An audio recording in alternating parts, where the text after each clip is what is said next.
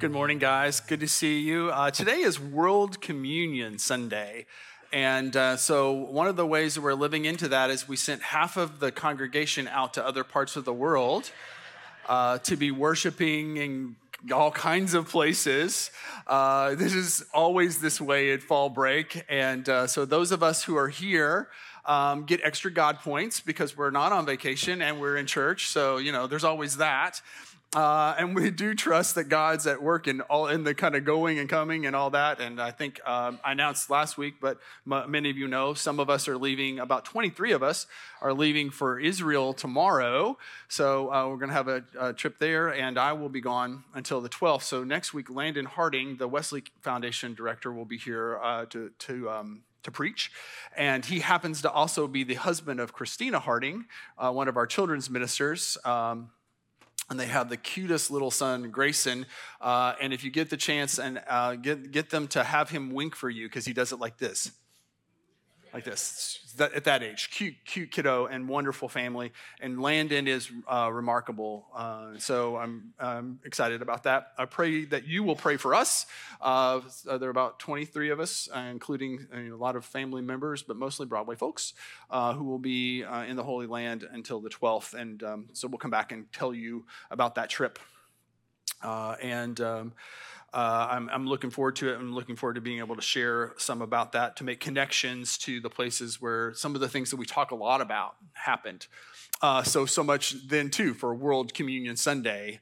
Uh, I, I, wonder if it changes our perspective to think about uh, what we're a part of as a worldwide movement and uh, to, to really consider the, the ramifications of that to think that it probably does matter that people like us get together week in and week out all over the world in every community to be uh, a, light, uh, uh, the, the, the, distinctive influence, salt, a, a distinctive flavoring in those places. That it matters that people get together and remind themselves that the truer story is not the one that we see with the blinders on, but the fuller story of God's enoughness, as we've been saying in this series, the cosmic enoughness of Jesus, wouldn't it matter, in fact, if we would all renew, like if everybody in the whole world who professes Christ got together every week and said, okay, we are going to rally around that. We're going to renew our hope in that, and we're going to live like it matters as if. Uh, in fact, it mattered the, the, the thing that's most important in the world.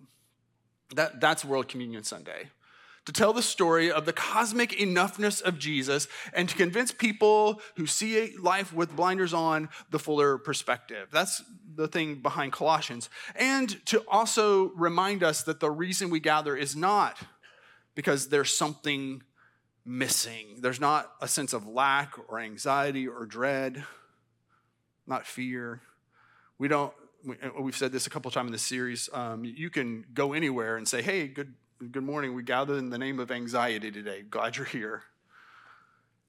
And you can go a lot of places and, and find fill in the blank fear or worry or a sense that there's something that's needed. But the church tells a story that our starting point is very different. Our starting point is the sufficiency of Christ, knowing full well that most of us are not living from that place. So Colossians tells us that story, and then it it does this beautiful thing. It goes up into the cosmos and says Jesus was there at the beginning. He's, he's in, the, in the root of all things. Uh, and then it co- keeps coming right back down to the ground and saying, yeah, but this matters in different ways here on earth where we happen, most of us happen to live, most of us. So uh, Colossians 3 is that. It kind of goes to the practicals. And last week we went to some of the things that, uh, that maybe are, are, are tough to hear, that, that really our thinking and our acting and our words don't always align with the, this life that we have in Christ. Colossians 3:12 and what we're at, coming to today is a little bit more of the positive vision. It is a little bit more of the picture, the, the sense, the feel of what it's like to be in Christ together. It's one of my favorite passages. And so, as we consider what it means to live in Christ, we hear these words. And we're sort of just going to break them down today and then come to communion together. Uh, Colossians 3:12. Therefore, as God's chosen people, holy and dearly loved, clothe yourselves with compassion and kindness, humility, gentleness, and patience. And so one of the assumptions of this passage is that our relationship with Christ does primarily begin to redefine all of our other relationships. That living in Christ is something that we do together, and that there's a character, there's a quality of life that we share that is the quality of life that God Himself has that's now being imparted to us. Therefore, as God's chosen people. And so, what we do, our activity, is a direct outflow of our, our identity. And Colossians 3:12 begins there. Therefore, here refers to the words that are immediately precede, precede Colossians 3.12, which is Colossians 3.11. That's the way it works. And right, right what we ended with last week is, is this statement. There is neither Gentile nor Jew, circumcised or uncircumcised, barbarian, Scythian, slave or free, but Christ is all and Christ is in all. Therefore, as God's chosen people, holy and dearly loved the bouncing off point is the sufficiency of Christ. Christ is all and is in all. Therefore, uh, and, and that identity piece here is super important. We are God's people in line with Abraham and Adam, in line with Moses and Mary. We gather around the world today in the line of those who have been called since the, the, the beginning of time to be God's people. And God seems determined to have a people, have a, have a group of people who are called out. The church literally mean, in Greek means called out, those who are called out to tell the story and then go, go back in mission to the world. This is the way Dallas Willard talks about it. The aim of God in history is the creation of an all inclusive community of loving persons with God Himself in that community as its primary sustainer and most glorious inhabitant. This is who we are. We are God's chosen people. Literally, that word means elect, the people who gather not because of some human tribal allegiance, but gather for one reason because God's chosen us. Because God has made uh, a decision, because God has acted. And if you think about it, most of the, the, the other gatherings that we're a part of uh, have a very different starting point something that we've done or something that we want to do, a very kind of human level thing. The, the church gathers because of God's choosing, because God's determination, uh, a chosen people. We love because He first loved us. Chosen people, holy or set apart, people with a purpose. Our, our purpose, uh, we, we describe it here at Broadway as invite, grow, serve. But there is a process by which we find our meaning in this story. And we, we use the, the story of Christ as the truer story because no one else will tell it, and then find our meaning from there. As God's holy people and dearly loved. And that word literally means beloved. It is the word that's used over Jesus when Jesus is baptized. Remember the story? Jesus goes into the water of baptism, comes up, the heavens open, uh, the Spirit comes down in the form of a dove, and then God speaks, and the voice says, This is my Son, the beloved. In him I am well pleased. Here's what Colossians understands that we have been baptized with Christ.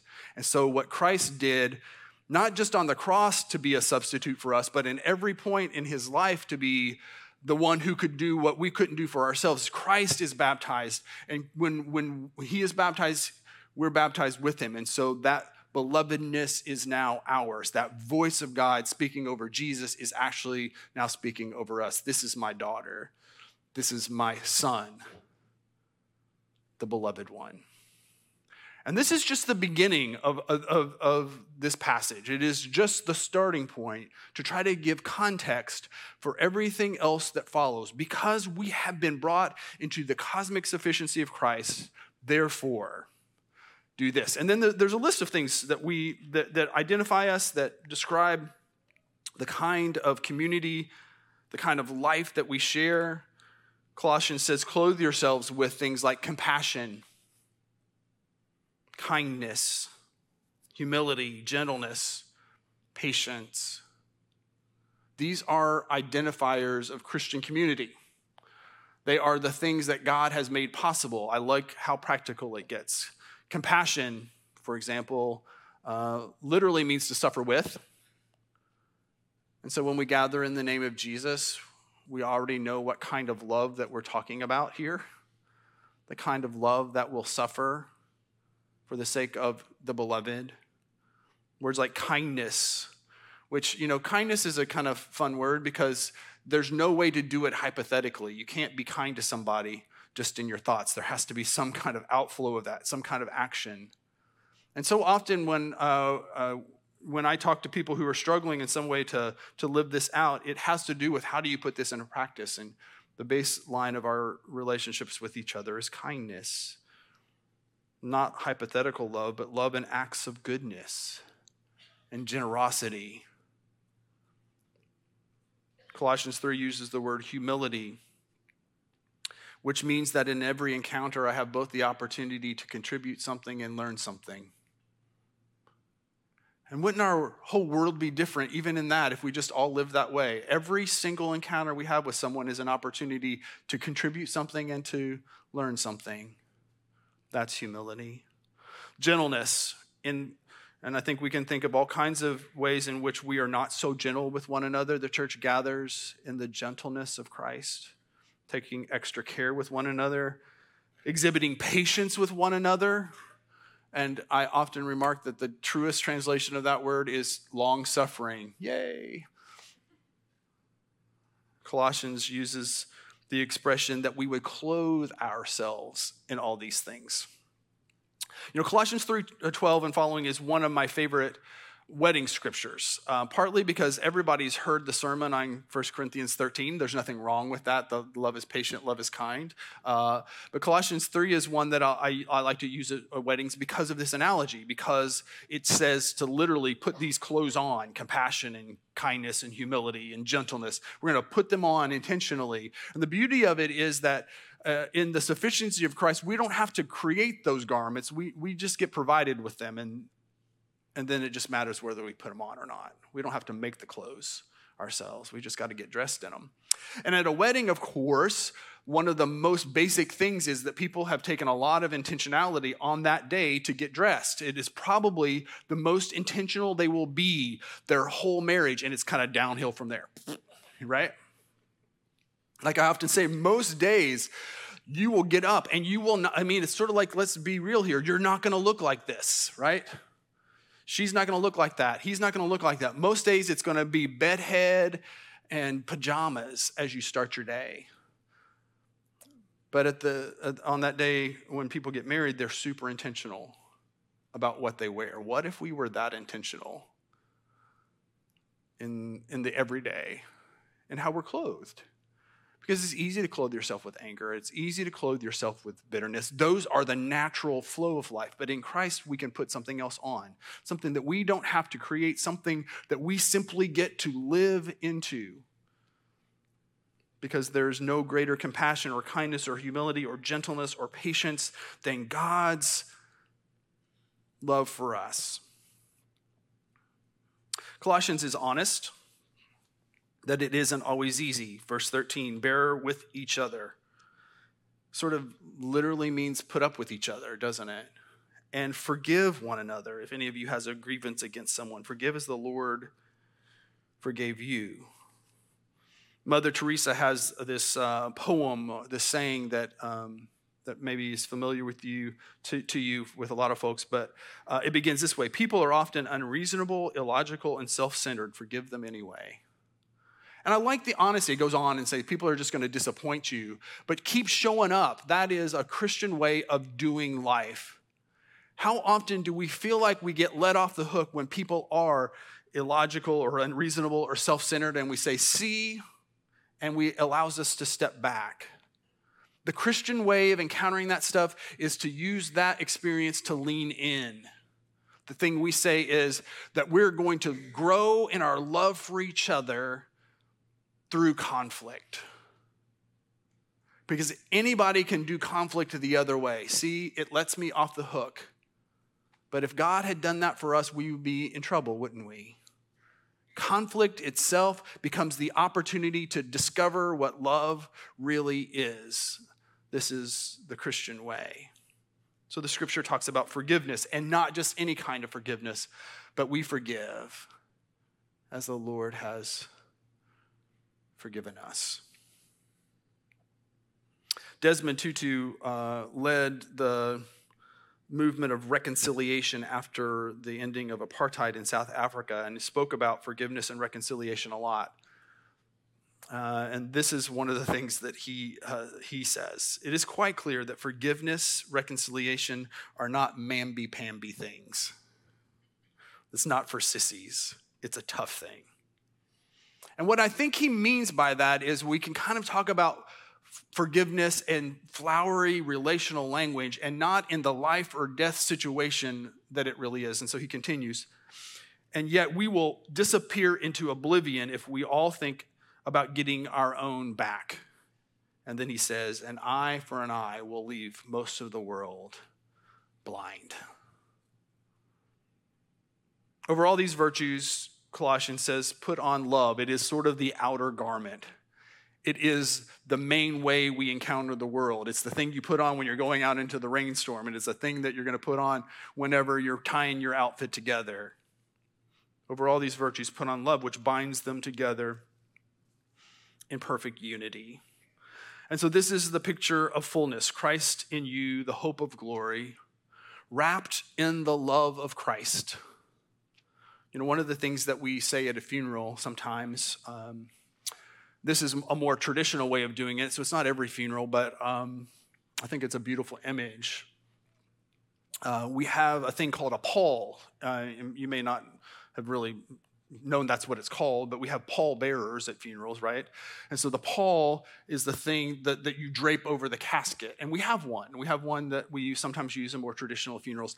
And it's it's exquisite. It's beautiful. Gold kind of threads and just beautiful, intricate uh, stitching. And um, traditionally, what happens is the family, the people closest to the, the, person who's passed away, gathers before the casket is brought into the sanctuary. They, they often will be at the, at the back of the sanctuary. The family will get that out and they will drape it over the casket together. And then we sort of all put our hands on the casket. And I say, as your loved one has put on Christ in this life, may now in death, may they put on glory. This is Colossians' vision that we put on glory. The hope of, of, of this is that, that Christ is in us and around us and over us and tying it all together. And so then verse 15 picks up a vision of that. Let me just read it in its fullness. Let the peace of Christ rule in your hearts. Peace here being the thing that's in charge. Since as members of one body you were called to peace. Peace here being the thing that is at the heart of our calling and be thankful. Let the message of Christ dwell among you richly as you teach and admonish one another with all wisdom through psalms and hymns and songs of the Spirit, singing to God with gratitude in your hearts. And whatever you do, whether in word or deed, do it all in the name of the Lord Jesus, giving thanks to God the Father through him. So this passage talks about singing. Uh, it is something that we do week in and week out. It's part of part of our life together, and it, we know there are a lot of reasons why. Our hearts beat together when we sing together. It gets us out of one side of our brain and into the other. We all kind of remember music in, in, in a different way. When the Methodist movement start, started, we were called those singing Methodists, and uh, there was sort of a. Um, mean, just sort of a reckless abandon to that. Um, and, and some of us are, I'm, I'm, one of them, is a little more reserved. I'm I don't have a great singing voice, so I don't necessarily think of myself as a, as a singer. Maybe you can relate. Uh, and um, sometimes, you know, I don't remember all the words. And uh, so that made me think of a story. I've thought of a couple stories today. One is um, of Miss Mary Markham. Anybody remember this? Mary passed away several years ago, but some of you will remember Mary. Mary is one of our saints who passed away and is now uh, with God in glory. And I met Mary the first time in our copy room. Mary uh, was, uh, we call it our volunteer room, by the way. Uh, but, uh, and Mar- Mary is one of our volunteers, and she would come in about twice, three times a week, and she would do projects. You know, we can cut out things for the ELC, our learning, early learning center, or um, in, in Kids Zone. Mary was always in there, and she was um, pretty much always talking or humming or singing. And she just sort of had this sort of energy, about her. Uh, she was just super sweet and pretty joyful, which is pretty handy to have in the copy room because we're convinced uh, most days that at least one of the copy machines is connected, not, but you know, connected to a different place and is trying to make our lives, especially um, as staff, as complicated as possible. We have um, sort of uh, this sign that we uh, need to put over the copy machine that says bless and do not curse. But some days, you know, it's not, not so easy. But it's hard to go into the copy room. This was sort of my first experience of Mary, and be and be too frustrated when you have basically your favorite grandma singing hymns in the copy room. It's a beautiful dynamic. One of the funny things about Mary was that she couldn't ever remember the words to, to those. She would remember, you know, most of the words to a hymn, but she didn't remember all of them. Um, and that did not stop her in the slightest from singing kind of loud in the copy room while we're all trying to, you know, just do our work. She would just make up words or she would just totally not even care and just make up sounds to fill in the blanks between what she could remember and what she couldn't, just going to town. One time, in fact, I remember asking her if she would like to sing a solo in church, and she says, I do every day. Did not bother her a bit. And I got to thinking, I wonder how many times I hold back because I don't, don't know the words or I'm, there's some practical reason. Um, Mary was a good example of somebody who was going to worship anyway. Let the message of Christ dwell among you richly as you teach and admonish one another with all wisdom through psalms and hymns and songs of the Spirit, singing to God with gratitude in your hearts. And maybe it comes with living, where I don't know, I don't know that I always, if I'm honest, come in on Sunday morning and, and get to the place where I make the connection, where I'm singing to God with gratitude in my heart. I think Colossians would want us to make that connection and would want us to know that there's nobody who can, you know, can do that for us. Like, that's a thing that we bring in to worship. And one thing that makes worship different than a performance is not the quality of your singing, but the thing that you bring into the equation that only you can bring, that, that connection. I think Mary lived with that connection. And over the years, I, I learned a little bit of maybe why in that sp- specific context that it was easier for her. Uh, because uh, eventually I learned that Mary uh, had been very concerned about our church at one time when we didn't have really very many children. It was before our early learning center and before we had such a dynamic ministry with uh, young people. And so Mary went to my predecessor, Pastor Rick Bard, and said, um, We need to do something about that. And I'm going to be praying until something changes. And things did change. So I think my way of remembering the story is that Mary came in a couple times a week to sing out of gratitude in her hearts because in her heart because God had answered her prayer. And there's a real energy around this place when there are kids here. In the summer, it's kind of boring. It's kind of harder to get work done because there's no energy. Uh, during the year with our preschool and then on Sunday mornings, there's just a vibrancy to this place. I can't imagine this place without that, but Mary could. She had experienced it. But she'd also experienced the other things. So she was just so happy to go clip out some things for those kids that she had prayed for and sang solos in church every day.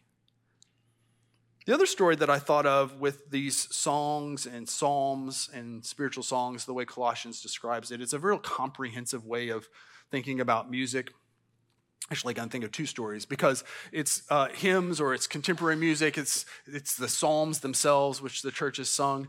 And so um, several years ago, I went to um, fill in for somebody at, w- at one of the memory care facilities because of um, uh, they went and go. They would go and play the piano for uh, those folks and play hymns, and they couldn't go. And so I played the piano, and they asked if I could go and fill in.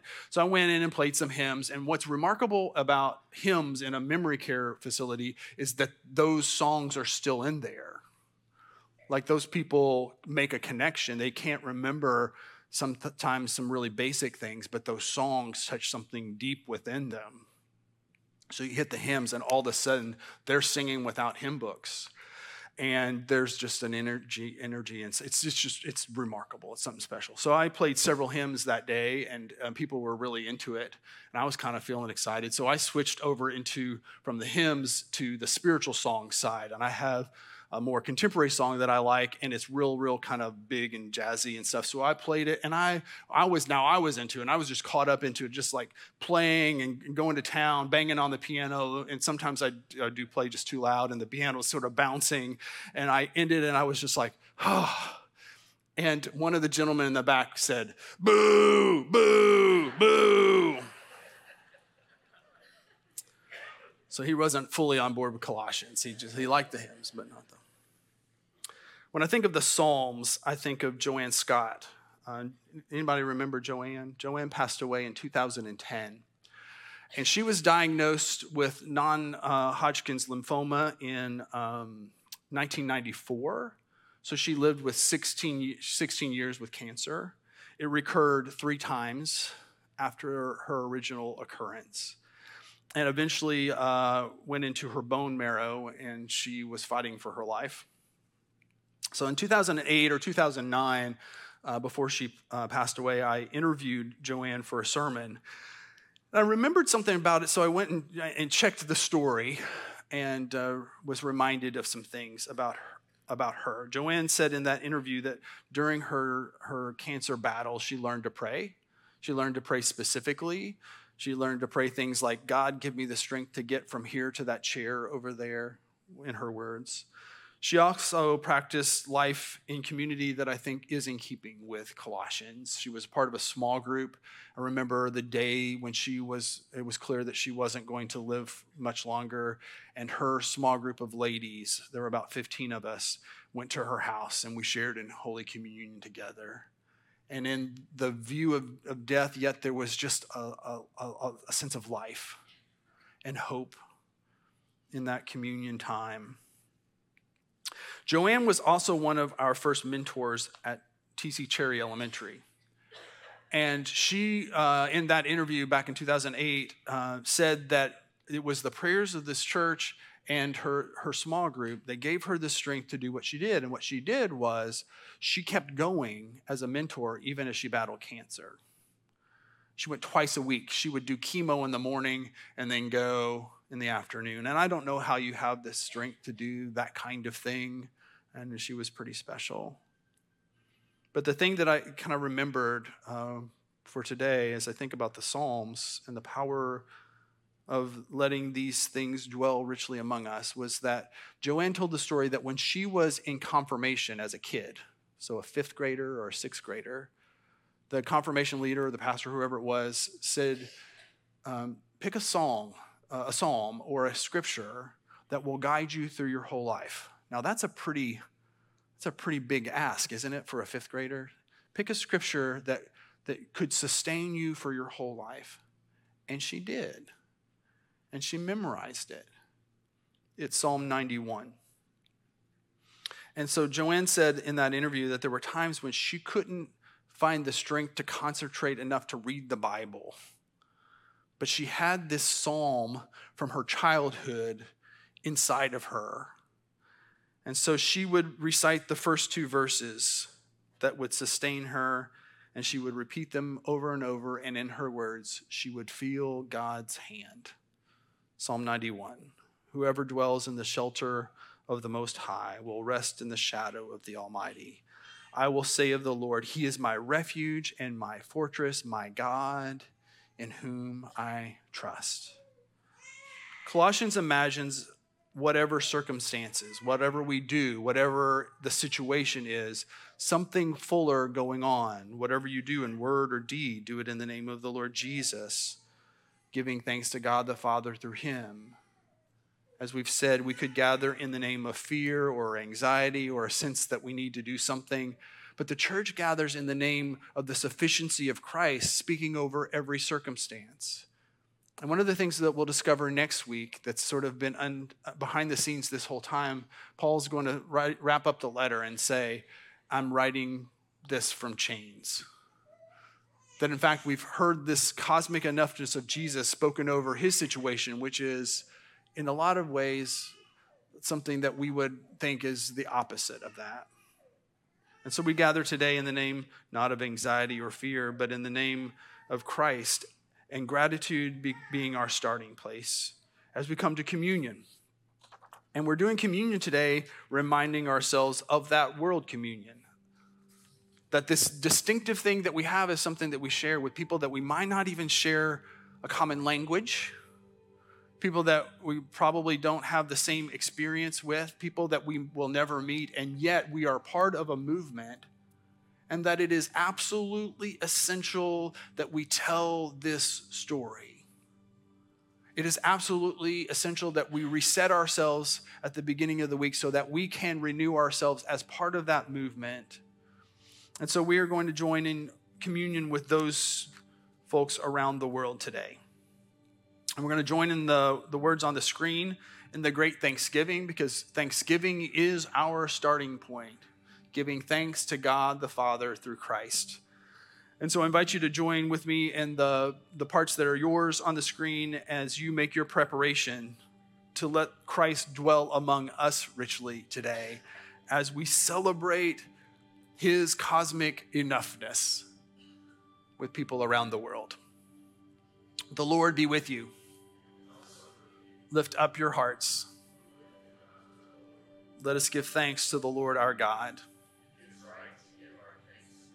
It is right and a good and joyful thing always and everywhere to give thanks to you, Father Almighty, maker of heaven and of earth. And so, with your people on earth and all the company of heaven, we praise your name and join their unending hymn. Holy, holy, holy Lord, God of power and might, heaven and earth are full of your glory. Hosanna in the highest. Blessed is he who comes in the name of the Lord. Hosanna in the highest. Holy are you, and blessed is your Son, Jesus Christ. By the baptism of his suffering, death, and resurrection, you gave birth to your church. You delivered us from slavery to sin and death, and made with us a new covenant by water and the Spirit. Jesus commissioned us to be witnesses to the ends of the earth to make disciples of all nations. And today, his family in all the world joins us at this table. On the night in which he gave himself up for us, Jesus took bread. He blessed it and broke it and gave it to his disciples and said, Take, eat, this is my body, which is given for you.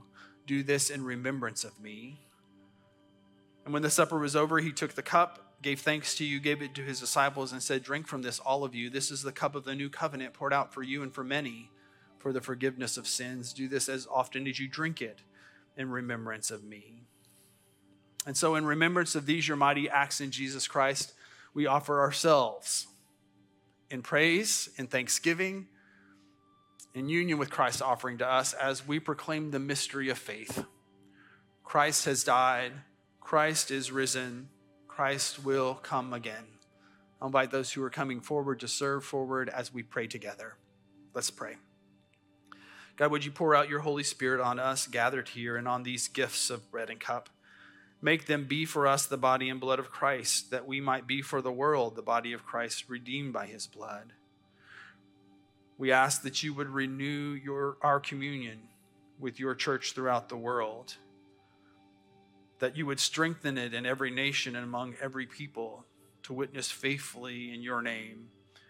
By your Spirit, make us one with Christ, one with each other, and one in ministry to all the world until Christ comes in final victory and we feast at his heavenly banquet. Through your Son, Jesus Christ, with the Holy Spirit in your holy church, all honor and glory is yours, Almighty Father, now and forever. As you come to communion today, you'll come out the right side of your sections. This is section this one and this one. And um, then you'll return the, uh, to the left and you'll come with your hands open to receive. If you have an offering, you can drop that in the basket and then receive the bread and take that bread and dip it into the cup and then receive it. Uh, and if you want to be anointed with oil, there'll be people on each side of those communion folks to do that as a special claim over you or a situation in your life to claim the sufficiency of Christ in that over you or that situation. I invite you to pray and to find that connection today, what you're grateful for, how it would change your life to let peace dwell and rule and live into that calling, and to find that Christ is enough for what is ahead in the week as, as you come. You're invited to come.